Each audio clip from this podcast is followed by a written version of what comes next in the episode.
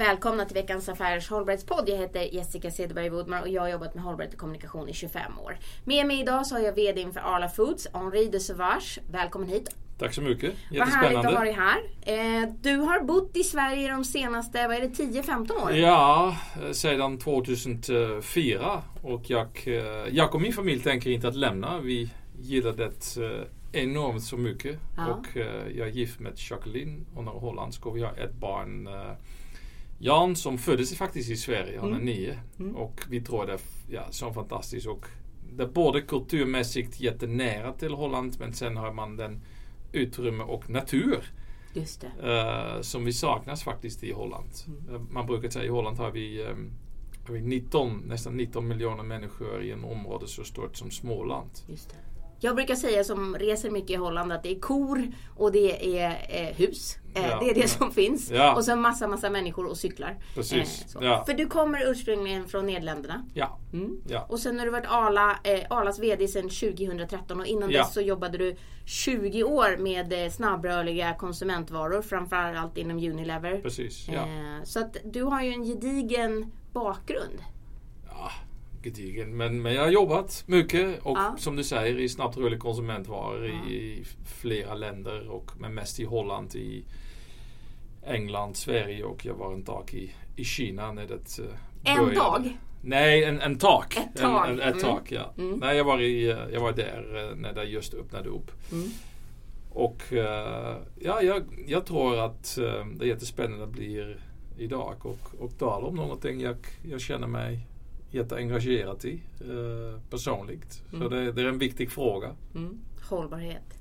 Om man pratar om Arla så är det ju viktigt att säga då att det är ett dansk-svenskt kooperativ, mejerikooperativ med eh, cirka 12 000 bönder som äger hela Arla. Ja. Och ni finns i sex länder. Belgien, Danmark, Luxemburg, Storbritannien, Sverige och Tyskland. En och medlem, och Holland, förlåt, då är det sju va? Ja. ja. En medlem är lika med en röst för det är ett ja. kooperativ. Ja. Och ni har ungefär 20 000 anställda. Mm, nej, mycket mer. Många fler? Ja, ja. I, i, ja. ja. Eller? 20 000 anställda i Sverige? Nej, vi har 4 500 i, uh, i Sverige. Just det. Så och i hela världen blir det lite mer. Men det vet jag inte precis. Men, men lite korrigera så det, det är faktiskt en man kan inte längre säga svensk, Nej. dansk eh, företag. Vi, vi har de, de ägare som sitter, ja, de flesta sitter i fyra länder. Så det är Danmark, Sverige, Tyskland och, och England. Mm. Men precis som du, sa, som du sa, det, det ägs av bönderna.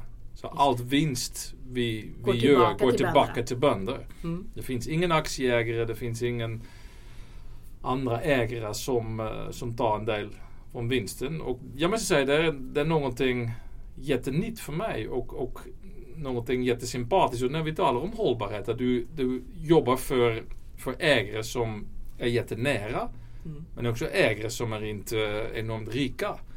Uh, människor du känner och människor du kan besöka på deras gård och människor som, uh, som bor i en annan uh, ja, miljö än vad vi bor i i, uh, i stan. I och jag måste säga det, ja, det är inspirerande för mig att, att se vem jag, eh, vem jag jobbar för. för. Mm.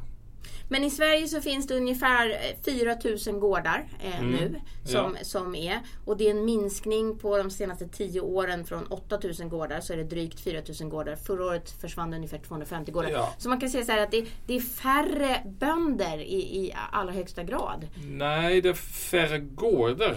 Mm. För när man går igen 10 år tillbaka ja. kan man också säga en halvering. Så det är en, en långsiktig trend att vi, vi får färre uh, gårdar. Men uh, de anställda i varje gård, så hur mycket jobbar det, det går upp. Så de, de gårdar blir större.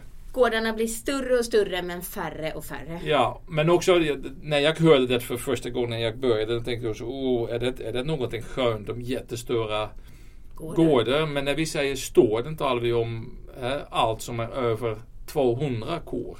Mm. Och även de som, som har 800 uh, kor i, i en gård, de ofta har tre eller två, tre lådor som det faktiskt lite som en ja, en, en, en hus där de, alla kor bor tillsammans. Så det går nästan inte att, att, att gå över 150-200 och sen sätter man en till. Och, så man eh, bygger fler lador vartefter precis. man får fler och fler kor? Ja, mm. så det, det, det, är fortfarande småskaligt uh, på, den, uh, på den sätt. Jag får inte så en känsla som man uh, ofta läser när man talar på, ja, i Kina bygger de gårdar med 3-4 tusen eh, kor. Det blir som en uh, kanske en fabrik. Nej, det, det har vi inte. Och, och, många från våra bönder har namn för deras kor och, och de känner dem uh, mm. bra och deras beteende. Och, uh, ja, för här är ju en sak som jag då som kommunikatör tycker är helt fantastiskt och det är ju Arlas reklam som ju mm. har varit otroligt framgångsrik. Mm. Med liksom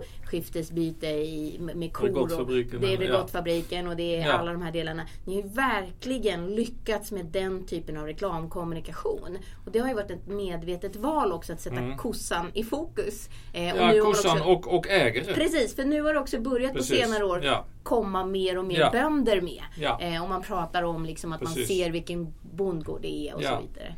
Ja, det kom, jag tror det, det, det kan vi göra en små bryggan kanske till mm. hållbarhet. Är att konsumenterna accepterar inte längre att de bara har en, en varumärke de har kanske köpt hundra gånger. De vill veta vem är företaget bakom varumärket? Hur agerar de i samhället? Vad gör de från en hållbarhetsperspektiv? Men också vad, vad går de pengarna jag betalar för en produkt? Stöder jag en fransk eller en, en, en holländsk eh, mejeri, eh, privatägt företag eller är det en småskalig, en mm. kooperativ mm. eller en svensk kooperativ eller som alla är en kooperativ med, med ägare i fyra länder. Och jag tror helt att man måste bli transparent och öppet och där har vi, därför har vi också sagt att vi ska låta våra bönderna, våra ägare tala om de resor alla har uh, gjort. gjort. Ja. Mm. På en sätt är vi jättesvensk för 94 procent från allt vi säljer i Sverige kommer från Sverige. Sverige mm. Svenska gårdar, svensk mjölk, svenska anläggningar. Men på andra sätt har vi allt förändrat sedan vi har gått in till, ja, till EU och uh, den globala marknaden. Så Arla har också växt enormt på andra marknader. Det är nu en företag med mer än 100 miljarder uh, svenska kronor i omsättning. Mm, och du kan det. hitta produkterna från Arla i Kina. Arla, Arlas namn kommer från en gård i Mälaren, där började det. det och nu finns det i Sydamerika, i, i New York, i Kina, i Nigeria, mm. i, i Mellanöstern finns ett Arla uh, som, som varumärke. Och uh, ja, man kan ha en uppfattning om det, men, men så går det i i, uh, ja, i den öppna ekonomi vi, vi har. Eh, men, men det innebär ju också, för det här har ju varit en diskussion som har varit att om man köper en, en, en liter svensk mjölk här hemma så får bonden ungefär 2,30 per liter mjölk som de, just som nu, de säljer. Ja. Just nu ja. Det är en historiskt lågt eh, ja, pris på mjölken. Absolut. Men mellanskillnaden där då när jag betalar mina 8, 9, 10, 11, 12, 17 mm. kronor beroende på om jag köper laktosfri eller vanlig mjölk mm. eller ekologisk eller ja. vanlig och så vidare.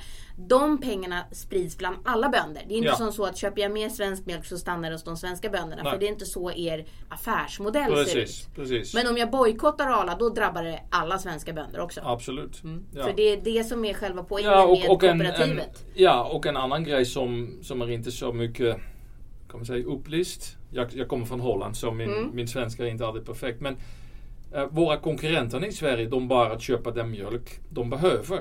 Just så det. de säger okej, okay, vi ska sälja 100 mjölkpaket. Det, det är 100 liter mjölk. Jag tar in 100 liter. Arla som kooperativ säger Vet ni, när ni kommer till Arla kan ni ha en trygghet. Allt ni vill producera tar vi hem. Just det. Och det betyder att Arla tar 30% mer mjölk uh, in än vad vi faktiskt säljer i, i Sverige. Och den 30% gör vi om till mjölkpulver. Och det säljer vi ut på världsmarknader. Mm. Uh, som en råvara som har en världsmarknadspris. Uh, det finns ingen ingen skillnad mellan de olika mjölkpulverna.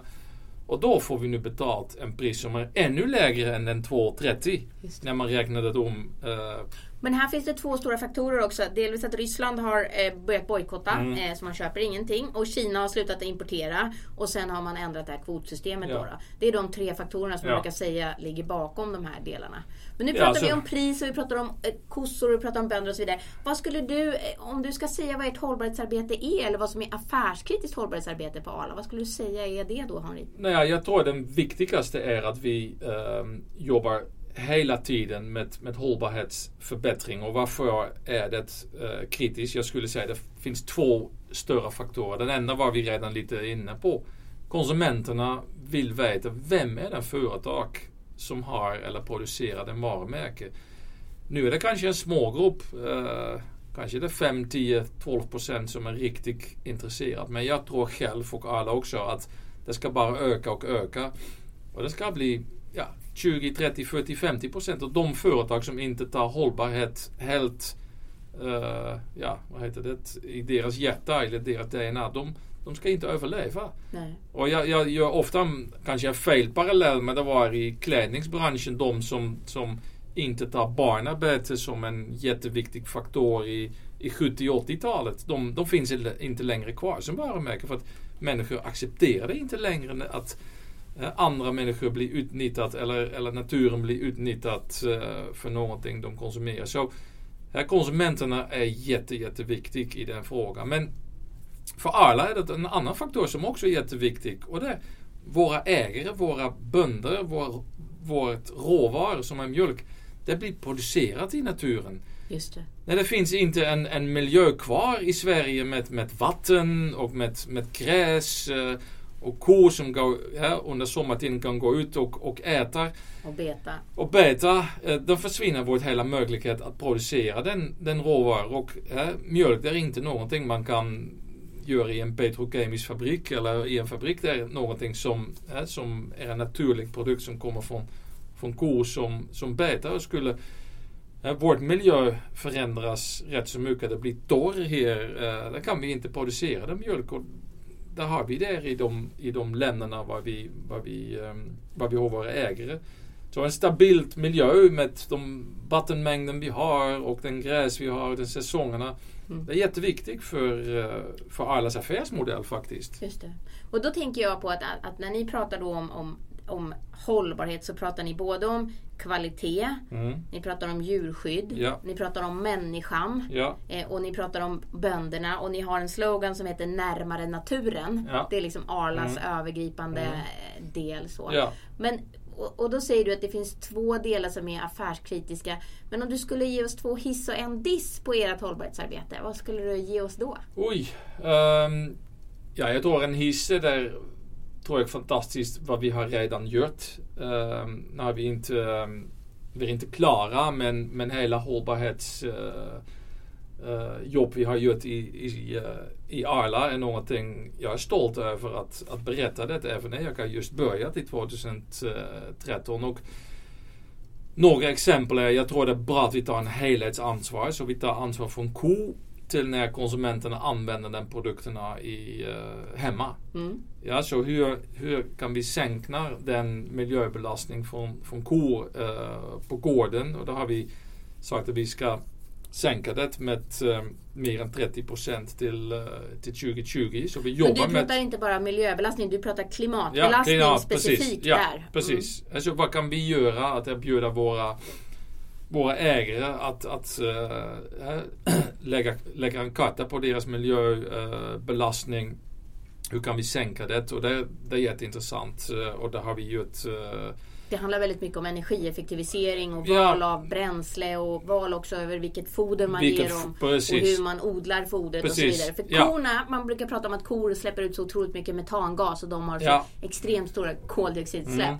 Men du ser att det är inte kon som ni ska ändra på utan det är allt runt omkring. Ja och vad de äter precis som du, uh, som ja. du säger. Och där kan man effektivisera mm. um, en, en hel del som vi, uh, som vi säger. Precis. För de bidrar ju också till en ökad biologisk mångfald, ja. öppna landskap Absolut. och en levande ja, landsbygd. Och det är speciellt jätteviktigt i Sverige. Mm. Um, och, och de här faktorerna som man får när man har den betande, betande kor. Och en annan perspektiv där är, är när man tittar på, på mjölk och de produkterna vi gör av mjölk är den näringstäthet. Att man faktiskt får mycket näring för en liter, uh, liter mjölk. Så man uh, det, det, mer näring än lite mjölk än ja, när man skulle dricka läsk. Eh, och då kan man säga okej, okay, en liter läsk eller en liten vatten har mindre uh, miljöpåverkan för att du inte har den ko. Men de näring man får ut från, från mjölk förhållandevis. Och det kan vi också säga i, i hela Asien eh, uh, var det så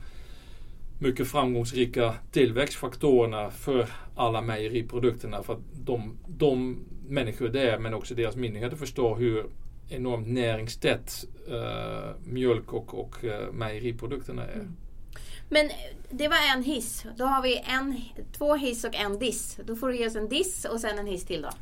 Ja, alltså jag tror en diss. Det, det, det där det är en enormt besvärlig situation för våra ägare just nu i, uh, med mjölkpriset. Mm. Du, du var redan in på de faktorerna var, uh, var det kommer ifrån. Och, ja, Kinas efterfrågan är mindre, eh, men det kommer nu lite tillbaka. Um, Ryssland har en bojkott med, med alla mejeri men också kött eller grönsaksprodukter från Europa. Och det var en jättestor marknad alla har tappat men, men våra konkurrenterna har ännu mer tappat att de säljer den produkterna på den europeiska marknaden. Och sen måste vi inte glömma att, att EU och, och Sverige och svenska politiken är en del av det. De har beslutat att vi ska ha en mer konkurrenskraftig mejeriindustri uh, och kvoterna uh, blir släppt förra år i uh, april. Mm. Och vad var det kvotsystem? Det var en, varje land hade en begränsning. Sverige låg inte på den begränsning men andra länderna kunde inte mer producera mer mjölk än vad de gjorde året innan. Det är nu släppt. Nu får alla producera hur mycket de vill. Ja, och det gör några länderna. Vi säger eh, Irland producerar 25% mer mjölk. Mm. Holland 15 eh, Även i Sverige, de större gårdar producerar 2-3 eh, mer, mer mjölk. Mm. Och så det är en enorm mängd mjölk som, som kommer i den europeiska marknaden och vi inte konsumerar mer volym i, i Europa. Mm. Så det hela pris blir ja, balanserat igen så många av våra konkurrenter försöker bli av med deras uh, mjölk och sälja det. Uh, på, Man dumpar på, priserna. Ja, mm. och um, ja, det kommer också lite till vårt uppgift, som, eller min uppgift i den uh, roll jag har. Jag måste försöka att sälja mer volym för en högre pris och försöka att, uh, göra det med ett lägre kostnader. Så det är en besvärlig situation för våra eh, ägare. Ehm, och eh, därför har vi också valt att bli lite försiktiga hur, hur vi kommunicerar om, om allt arbete de, de gör där. Just nu utifrån det här varje gång vi talar om bra grejerna blir vi omedelbart uh, efterfrågat om ja, vad händer med, uh, med mjölkpris. Men mjölk och mjölkindustri eh, och inte minst våra mjölkbönder, de är jättelångsiktiga. De ofta har haft deras gårdar för flera generationer. Mm. Och jag tror att det är en positiv grej är att våra ägare är så engagerade i den uh, miljöarbetet även när vi nu har en, en tuff uh, situation. Mm. Men jag vet också att vi pratade ju innan också om det här med Uppdrag granskning och rep representation och hela den delen. Hur har ni mm. sett på det? Det var ju inte så länge sedan men ni har ändå kommit förbi det. Liksom. Ja, jag har kommit förbi, eller vi har kommit förbi. Det var, um, det var för mig en jättekonstigt upplevelse måste jag säga. Det, varför var det så intressant? För att det var Arla. Varför var det så intressant med Arla? För att mjölkpris var så lågt. Mm. Och alla i Sverige gillar Arla och alla har en opinion om Arla. Men faktum var att eh, Arla själv, eller jag själv, vi gjorde en kostnadsrapport uh, vad vi sa okej, okay, vi ska bespara pengarna. Vi började med det, ja vad är det, 2013, slutet av 2013, början av 2014. Den rapport blir, låt oss säga, stulen och blir, uh, ja, någon guidad till Uppdrag granskning och då kommer de i, vad var det nu, februari 2016, så två år mm. senare, kommer de med det, den samma konklusioner som Jack hade haft med den rapporten. Mm. Och 80% från, de, från den grejerna som de talade om i programmet hade vi redan tagit hand om själv. Mm. i slutet av 2014. Men, men de vägrade att säga det var faktiskt en Arla-rapport för att då sa de ja men vi har vi måste skydda vårt uh, vad säger det? källa. källa. Mm. Och det är jätteviktigt. Men jag tänker också så här att det som du också har sagt är ju att transparens är otroligt viktigt. Ja. Och, och någonstans så, så har jag hört dig också säga att alltså, det här att lägga korten på bordet var ändå mm. liksom bra. Men sen är det jobbigt liksom att ta de här delarna. Ja, alltså jag, jag, jag kan Hollands person och vi är jätterakt. Uh, mm. Så när jag började i uh, 2013 efter två, tre månader gick jag tillbaka till någonting som heter representantskap. Så det är 80-90 svenska ägare som kan man säga är de riksdag eh, från Sverige. Så de större beslut förankrar vi där. Så jag var där och sa okej, okay, här får ni min uppfattning om, om Arla i Sverige. Vad gör vi bra? Vad måste vi förbättra? Vilka möjligheter ser jag för företaget att, att växa, att förbättra? Och det var ju helt klart. Jag säger, jag har hittat några avdelningar eller några grejer vad jag, vad jag förväntar mig är mycket mer kostnadseffektivitet mm. äh, än jag förväntar från en bondeägt kooperativ. Just. Och det har jag berättat och, och det var också svåra. Vi hade, vi hade ingen större fester på Grand Hotel men vi firade där de människor som jobbade 25 år uh, för Arla och de fick där en uppvaktning och sa ja, det passar inte in en bondeägt uh, Arla längre. Ja, det har vi gjort 40 år. Men det kan vi inte fortsätta. Ja, det var några ägare som, ja men det är en bra tradition och andra sa nej men du har rätt, vi måste anpassa oss till uh, någonting modernt. Så de gillar faktiskt när jag är rakt om men ni har haft en öppen dialog inom Arla ja, och sen så hamnade ja. den i pressen och nu ja. har det varit som det så varit. våra ägare var inte förvånade och sa ja men Henny det har du redan berättat, det har du redan mm. tagit hand om. Mm. Så jag, ja, det var jätteskönt för mig själv för jag fick så en spontant applaus efter programmet när jag berättade hur mm. gick det för den samma representantskap. Mm. Men då har vi en hiss kvar. Vad är du mer extra stolt över Arlas hållbarhetsarbete? Nej, jag tror vi har lyckats i den sista ett och ett halvt år att, uh, att få en enorm engagemang uh, med våra människor. Mm. Alltså våra medarbetare, så inte bara ägare men också medarbetarna och jag fick mycket inspiration tillbaka. Jag, jag har börjat i Sverige med en, eh, en grej som heter vårt hållbarhetsrådet. Uh, uh, där har jag plockat in många olika människor, som in, inte cheferna, från trainees till specialisterna. Så det är en grupp med 10-12 personer som bestämmer tillsammans med mig, okej okay, vad ska vi göra? Vilken program har vi för, för Sverige? Att vi inte bara utför den större ja, hållbarhetsprojekt som vi, eh, eller mål. Och, och det är otroligt fint. En, en, en kille, Benny, som, som gick till Scania och nu har vi eh, till exempel gjort om hur var det nu? Vi har börjat med Scania att, att driva HVO. Så det är inte, det är inte fossil, det är inte eh, soja eller raps, men det är slaktavfall som vi gör om till, eh, till bränsle. Mm. Alltså när man tänker om att inte använder ätbara humana eh, oljorna som, som alternativ till fossila bränslen. Men någonting som är faktiskt en rent avfall. Eller andra människor som sa Henny vi måste också ge någonting tillbaka till till samhället så vi har engagerat oss med mentor.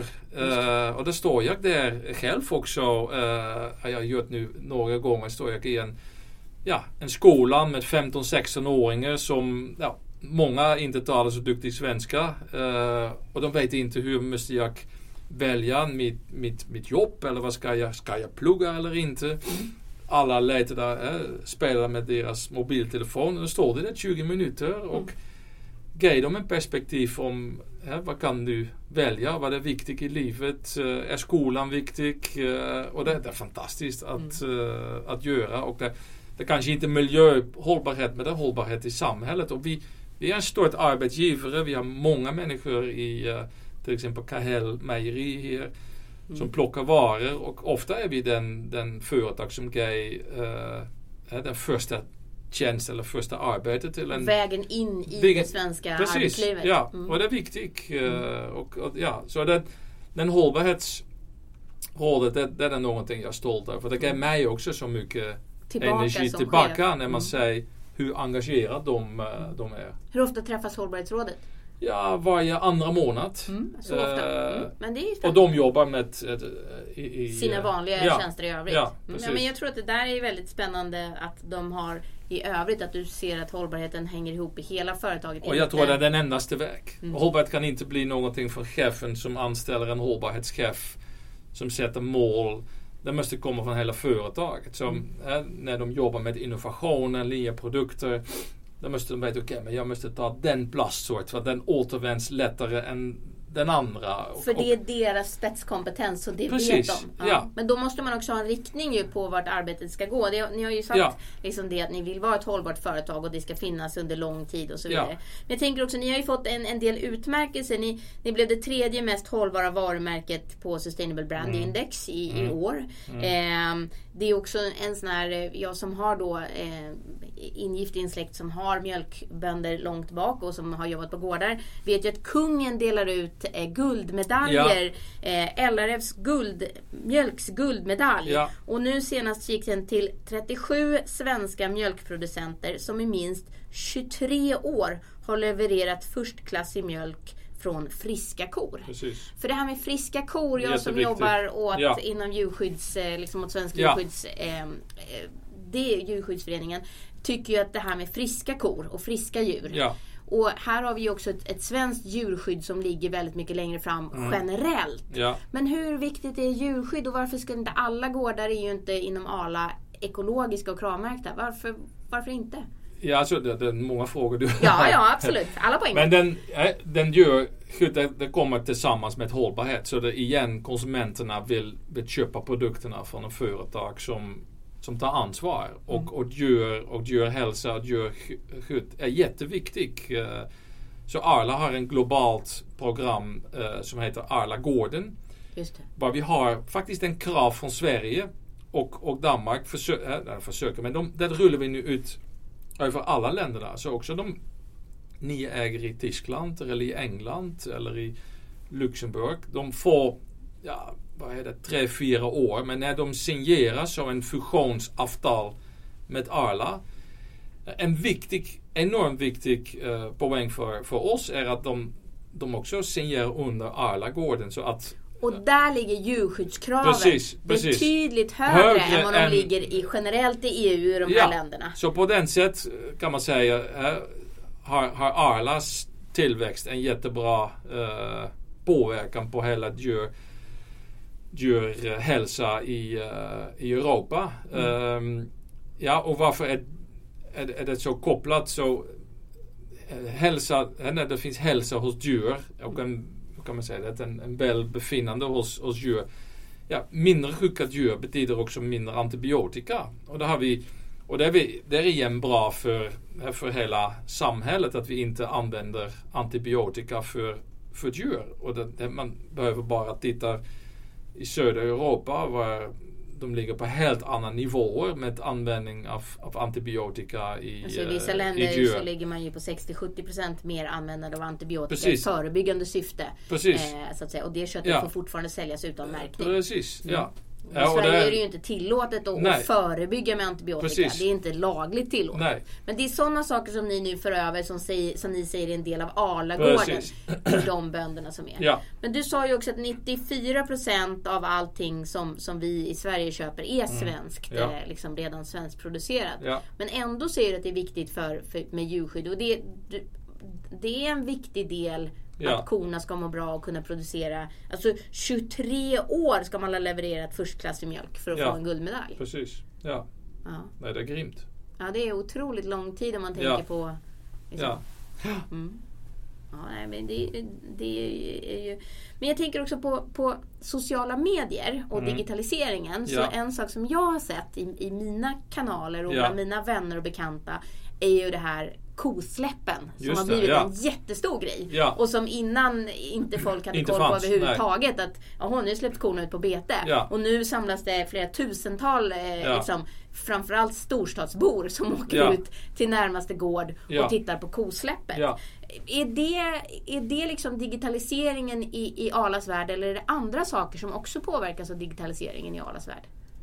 Ja, det är många, det, det, det är många grejerna på, uh, på digitalisering. Så vi, um, vi inte bara jobbar med kosläpp. Men, men det var i maj månad gör vi det. Vi hade mm. nästan 200 000 uh, besökare. Men det kommer tillbaka till, till transparens faktiskt. Så vi vill gärna visa vem, vem vi är. Nu kan man eh, också fika med en bonde över Precis, hela Sverige. Ja. finns utlagt på... Precis. på er, Men när du går in, till exempel när jag när jag går in i skolorna mm. uh, med mentor och du, du frågar en ungdom var, var kommer mjölken från? Du, du blir förvånad hur, ja, hur många inte precis vet hur det funkar. Och jag tror vi, vi gör det både med kosläpp men en annan program heter Alla Minior. Där vi tar unga barn och visar dem uh, en bondgård och, och hur det funkar uh, där.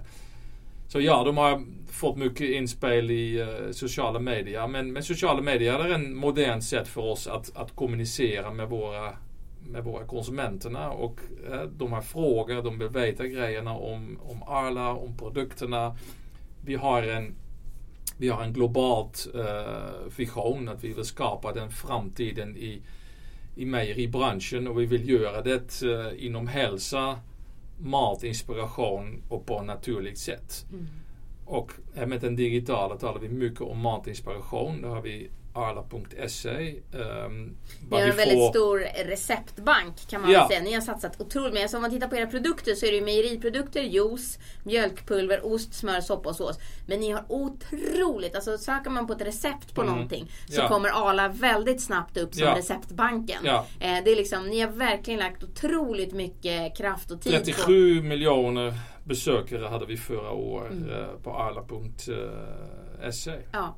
37. Men har vi också, där kan vi också igen ta ansvar. Så hur, hur hjälper vi ungdomar att lägga mat? För tyvärr är det någonting man, man har tappat bort lite kanske i, uh, i 90, speciellt i 90-talet. Um, ehm, alltså hur får vi matinspiration till Sverige?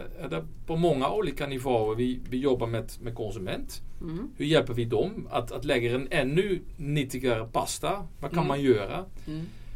En annan grej jag är jättestolt över är den jobb vi gör med eh, skolorna och förskolorna. Som alla som jobbar där i ehm, i, i, I matbespisningen? Uh, ja, så de, de ofta har en, en jättelimiterad budget från kommunen. Mm.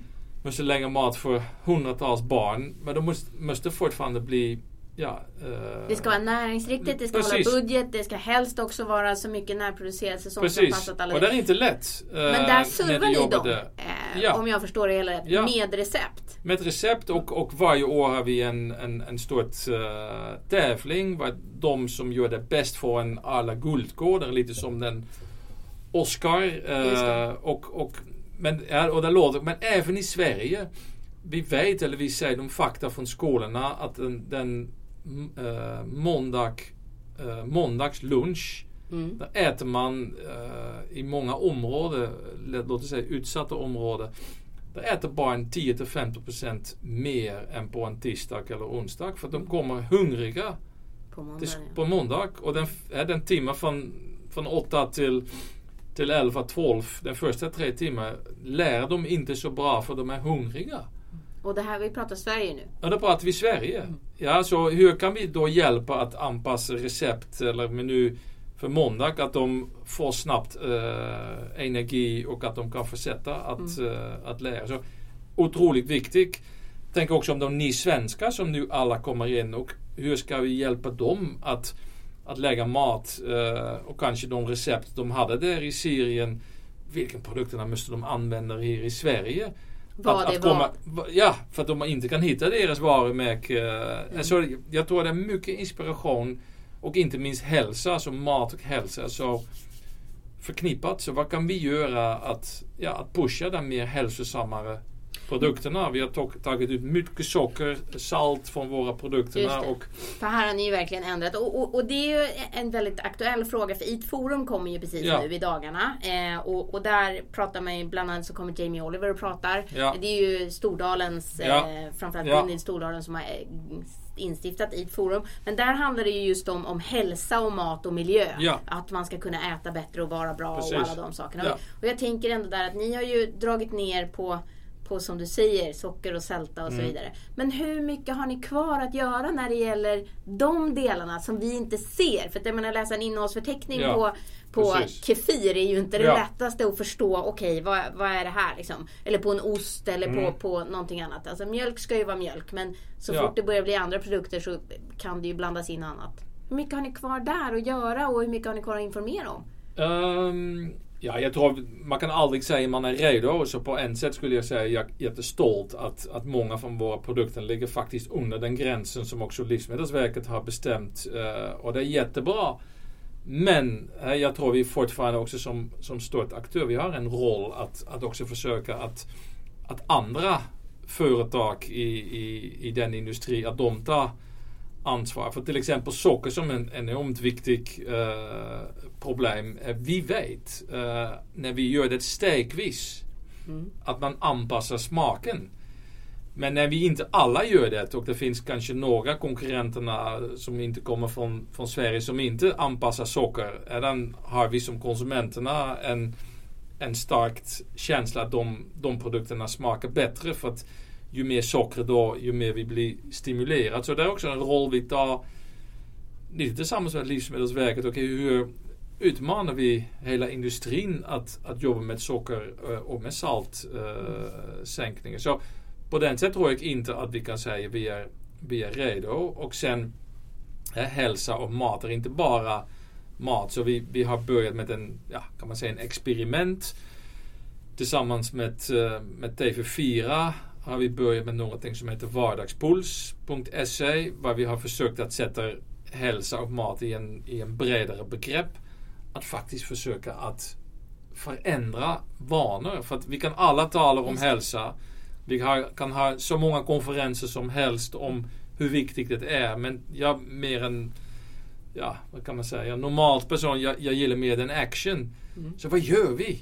Mm. Äh, vem, vem gör vad? Så med vardagspuls försöker vi varje varje dag. Det har vi börjat på TV förra året. Nu har vi byggt en digital plattform med många uh, besökare och att man inspirerar människor i en digitalt värld att leva en lite mer hälsosamt. Inte att tala ner till dem, du måste inte göra det, men att inspirera dem mm. att ta små uh, små steg. Mm. Och den, syftet är att vi, vi ska bygga upp en vardagspuls.se som är så stort som Arla.se är i mat. Så att vi mm. hälsa och matinspiration som två större digitala satsningar. Mm. Och det där är ju väldigt spännande när, när ni liksom gör såna här jättestora satsningar. Men jag blir ju också nyfiken på vad du som är ute och reser mycket och träffar många människor och också nu inte minst att det är IT-forum. Vad är det för trend du ser nu? Vad är det för hållbarhetstrend just nu?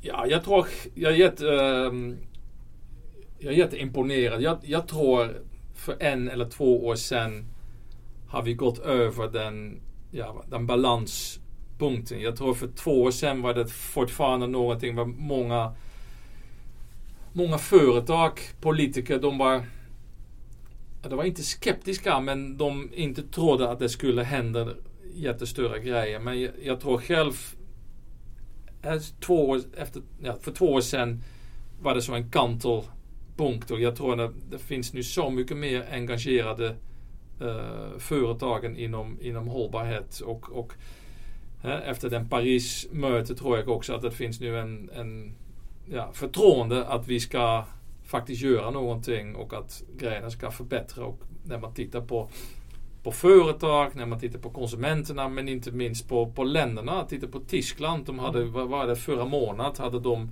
den första dag var, var de var helt fossilfritt i deras energi förbruk. Så de producerade mer el med, med sol och vind mm. Än de använde från deras fossila eh, reaktorerna. Och jag, ja, jag tror att det är jätteinspirerande. Mm.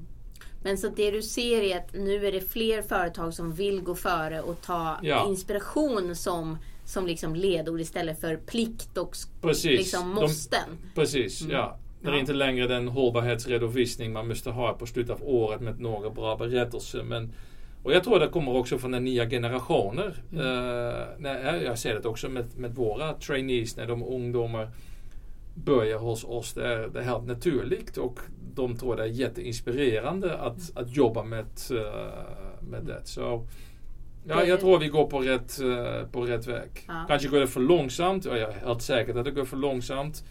Men vi, vi ja. Mm. Men vad skulle du säga startade ditt eget ansvarsarbete då? Vad blev startskottet för det? Ja, det var tror jag i mitt, hos min, min gamla uh, arbetsgivare som um, som hade redan en, en, en bakgrund, en historia från två... Alltså vi pratar om, om, om Unilever. Unilever ja. Mm. Det var två, uh, två grundare um, och, och de båda hade eh, låt oss säga ansvar för samhället i deras grundtänk. Och jag jobbade för den, för den delen där de jobbade mycket med, eh, med tvål och, och eh, men en kille som började det, uh, eh, vad det heter, William Heskett Lever, han sa att det var en enormt problem med, med unga barn i storstäder i Britannien, i England, um, som dog av, av infektion. De dog av infektion för ja, att de var smutsiga? I 1800-talet. Uh, eh, jag tror att vi, vi talade om 15-20 procent. Som mm. han började med försäljning av billigt uh, tvål och utbildning för, för fattiga människor. Du måste tvätta dina händer innan man skulle äta. Mm.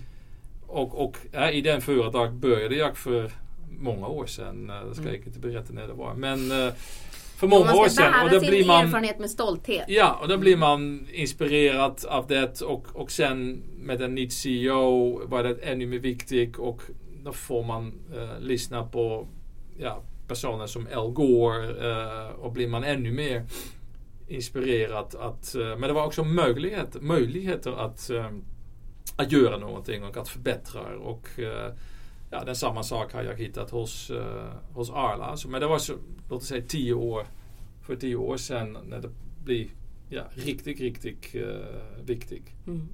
Men Ari, vad gör du med din makt då? För du har ju ändå en otrolig... Makt? Ja, makt ja. ja. vad gör du med den? Jag har ingen makt. Jag, jag tror jag kan inspirera, jag kan visa bra exempel. Um, och några exempel är jätteenkelt. Så det har jag gjort flera år. Men att, Säg vadå? Att, försöka, nej, att cykla till jobbet en gång i veckan. Eh, nu är det så fint vädret. Eh, när man inte har en bot ja. intervju. Eh, Då kan man cykla och som, inte komma andfådd. Precis. Mm.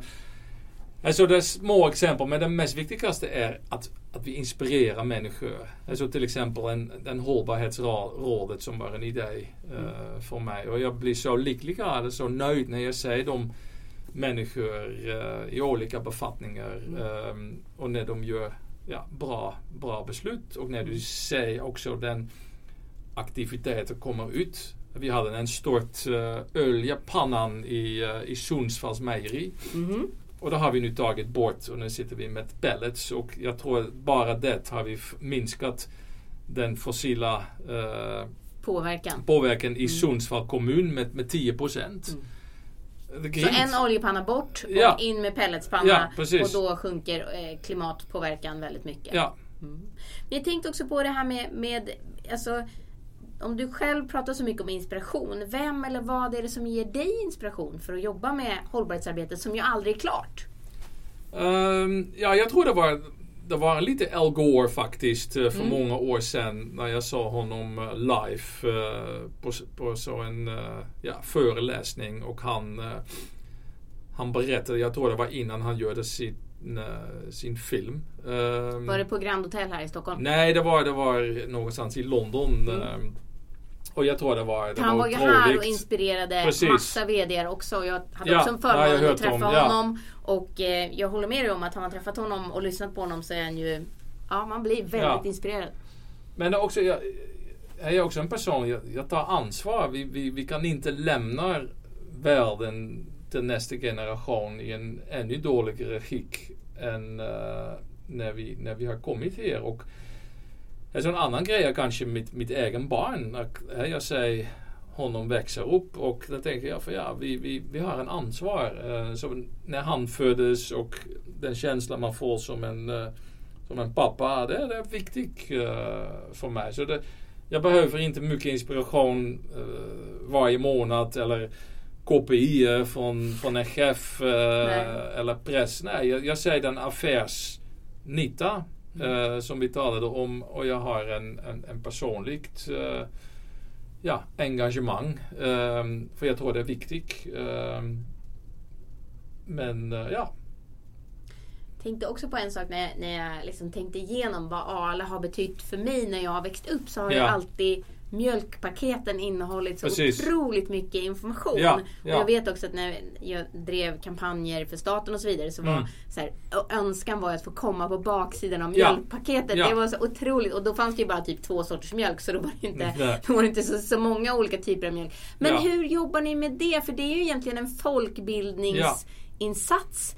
För ni, ni pratar ju inte bara om Arlas egna produkter där utan där väljer ni även att låta ja. andra. Ja. Och där förstår jag också som att ni inte tar betalt för att vara nej. på mjölkpaket. Det är inte nej. en såld eh, nej, liksom, annonsplats. Berätta. Nej, så vi, vi, um, vi måste alltid göra den bästa avvägningen mellan den kommersiella nyttiga och den samhället nytta. Och uh, vi tror det är en, också så en grej vad vi kan ge tillbaka någonting till samhället. Så jag, vi har jättestrikta gränser. Så jag tror vi säger inte mer än 25 procent av, av paneler kan vi använda för en kommersiellt budskap. Och, och det kan också kommersiellt budskap också när vi talar någonting om Arla. Mm. Och den andra grejen är då vill vi, ja, vi vill utbilda un, ungdomar. Jag tror vem läser det från, från 5-6 år till uh, 14-15. De använder det mest. Mm. Um, det kostar rätt så många peng mycket pengarna att förändra det eh, ofta men vi vill gärna bjuda in andra NGOs att använda det att få ut deras uh, budskap. Och uh, förra veckan läste jag, jag äter själv alltid yoghurt på, på frukosten och uh, then tittade vi på mjölkbacksidan. Uh, var det gick om mobbing och, och um, två, tre ungdomar som berättade en, en historia om hur det var att bli mobbad på skolan och mm. Eh, vad man måste göra och vad man kan vända sig till när man blir uh, mobbad. Så det är den typ av tema som inte behöver bara bli mer i förknutnat uh, som vi vill. Ja. Ser det likadant ut i de andra länderna Nej. där ALA finns? Nej. Nej. Utan där är det helt annan typ av bara eh, liksom, information om själva produkten? Ja, så det här är en unik sak Unik för svensk uh, grej, ja. Och du ser inte att ni ska ändra på det? Nej, absolut. Så Arla är en, en, en företag som är på väg att, uh, att, att jobba mer över gränserna och att, uh, att bra idéer sprida från en land till den, den andra. Men den resan har vi just börjat mm. med för, för, låt oss säga, ett år sedan. det var Men jätte... Det är en idé som ni försöker få ut? Ja, mm. ja. Ja men det är, ju, det är ju väldigt intressant att, att höra att, man, att den ändå är så pass Ja för det är ju verkligen någonting som vi, alla vi som har växt upp här ja. har haft förmånen att få lära oss massa saker Precis. på baksidan av, ja. av liksom mjölkpaketen. Ja. Men apropå på era, era förpackningar då. Eh, mm. Så har det ju varit en ganska så stor förvirring kring hur vet man att det är svensk mjölk eller inte. Är Arlakon grön eller är den röd? Mm. Eller vad är, vad är det som gäller Henri? Om man ska ja, veta den, att det är svenskt. Det är jätteenkelt. Vi har beslutat efter många konsumenterna frågade om det. Vi sätter på en svensk mjölkkannan. Mm. För att ja, alla produkterna där det finns en Arla Råda ko är svensk. Alla produkter med röd ko är, är svensk. svensk. Men vi har också andra produkterna. Uh, ta svenskt smör. Det finns ingen röd ko på svensk smör eller på eh, Bregott. Eh, men det är fortfarande svensk Men de är också svensk och svenska råvaror. Så alla produkterna ska nu ha en, en, uh, en svensk flaggan i form av en svensk mjölkkannan. Uh, mm. Och då kan man säga ja det är lite dubbelt för att ni hade både den röda ko och den mjölkkannan. Men det gör vi så att alla kan säga uh, vilken produkterna uh, kommer från svensk uh, mjölk. Mm. Eller Götafjälls Mm. Och det är ju ett sätt att underlätta för konsumenten. Men Precis. hur är det då för er när ni har det här med ekologiskt och inte ekologiskt? Får gårdarna själva välja om de vill vara ekologiska gårdar? Eller är det någonting som ni uppmuntrar till eller tvingar dem till? Ja, eller nej, vad, inte vad tvinga. För de är våra ägare. Men um, det är lite både också. Vad vi försöker att göra är um, att, att ha både ekologisk mjölk och konventionell mjölk. Precis som vi har laktosfritt mjölk eller proteinförstärkt mjölk. Så för oss är ekologiskt eh, inte en högre syfte. Eh, det är en konsument efterfrågan som som är viktig och där fyller vi på den efterfrågan med ekologiskt uh, mjölk. Så vi gör en, en bedömning varje år om hur mycket ekologisk mjölk ska vi sälja i den kommande 4-5 år. Och det mm. växer och det växer, det är en enorm tillväxt. Um, och sen frågar vi faktiskt, eller vi ger möjligheter till våra ägare att ställa om så ni frågar det, bönderna? Ja. Vi så då säger att, vem vill bli ekologiskt? För, för vi ser att efterfrågan år. ökar. Ja. Och det tar två år att ställa om från en konventionell gård till att bli en Precis. ekologisk gård. Ja. För att klara, klara alla kraven, Precis. fasa ut allt och så vidare. Precis. Ställa om. Ja. ja. Så då säger vi okej, okay, vi behöver 50 miljoner liter med ekologisk mjölk i 2018. Uh, eh, vem, vem vill göra det? Men då har ni också nästan ett rättviseperspektiv att ni säger att vi lovar att köpa den mjölken också. Ja, då, när de ställer om köper vi det. Ja.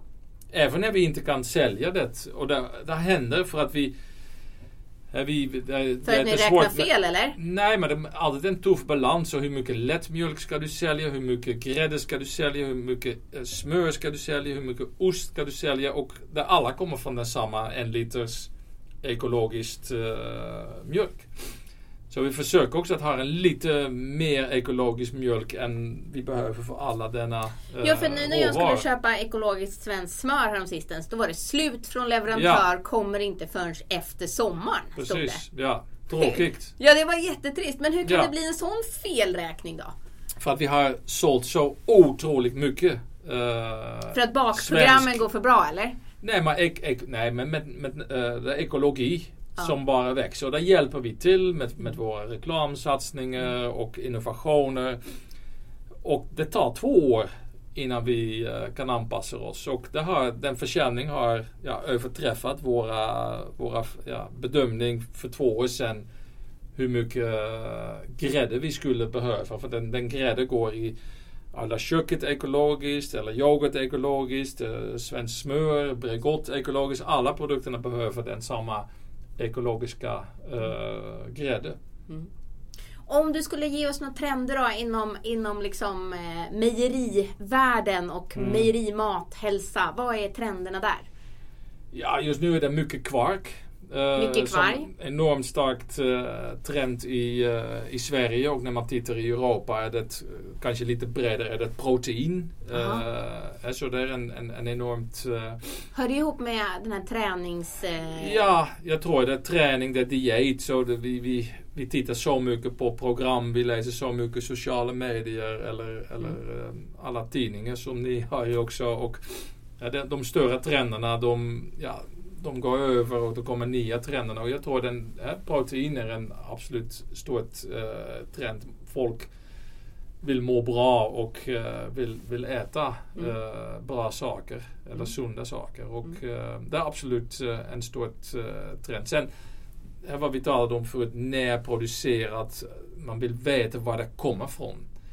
Och det, och det är inte precis samma men man vill jättegärna, vad, vad är historien om, uh, om den produkt? Uh, och där, det är också absolut en trend säkert här i, uh, i, i Sverige och sen ja, också hälsa i, i brett begrepp med, med, med, alla olika faktorer. Det, det var en gammal trend men det bara fortsätter att, att hälsa inom mat är Men där har vi ju haft ett väldigt speciellt läge i Sverige att man inte har fått prata hälsa kopplat till till exempel ekologiskt. Man får inte säga att det är bättre för hälsan. Eh, mm. Där, Nej, men det, det, det, är en stor europeisk lagstiftning. Mm.